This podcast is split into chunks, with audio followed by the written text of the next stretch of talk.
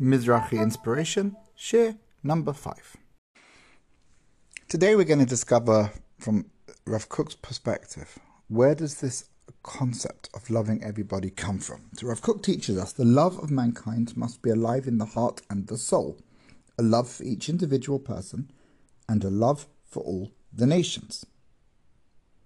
Said his son, Rav Tzvi Yehuda Kook, the righteous man must fill his heart with love and nurture within himself an ahava, a love for everyone.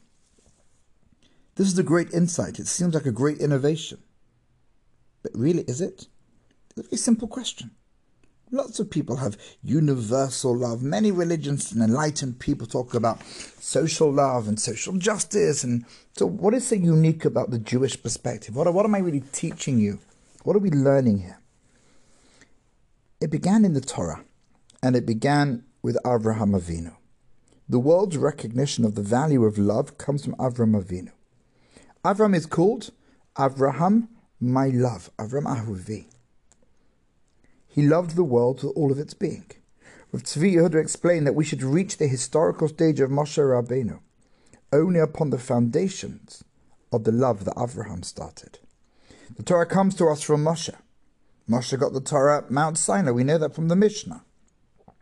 But our midot, our characteristics, the qualities that we live, the values we live by, originated with Avraham.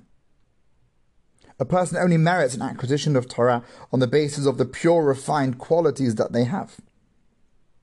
The greater a Talmid Chacham, greater a sage, is in their Torah learning, and the more he deserves the designation of you're a Torah scholar, the more he is obligated to be filled with the love for all of the world.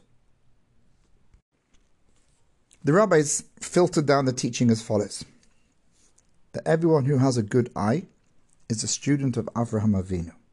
Avraham Avinu is all love and sympathy, loving Hashem and loving mankind.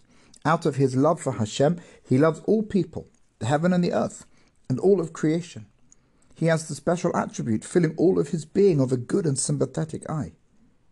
His opposite, who is the counter for Avraham, was the wicked Bilam, who used the very same eyes, the physical eyes, not to love but to curse.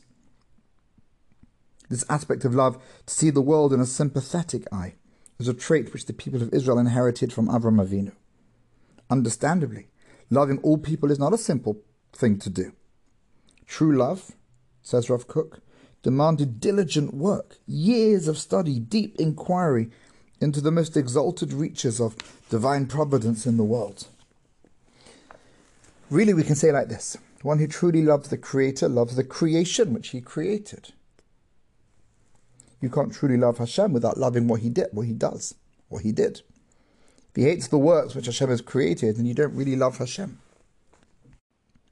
So, how do we make sure we, we keep loving? Well, that very first sentence in Shulchan Aruch, actually it's a pasuk in Tehillim, Shiviti Hashem lenegdi tamid. I've placed Hashem before me always. If you've got Hashem before you always, and that is the focus of you focus on Hashem, and then the love for Hashem comes out, then clearly you'll then be able to love everything that Hashem created. But that requires that's discipline. That requires effort. This is prosaic concepts, these lovely ideas, but it's very, very difficult to do that. Seeing Hashem in the world and loving all people is a teaching which needs constant repetition, precisely because it is so readily forgotten. It's a teaching which is constantly new. Have a fantastic day.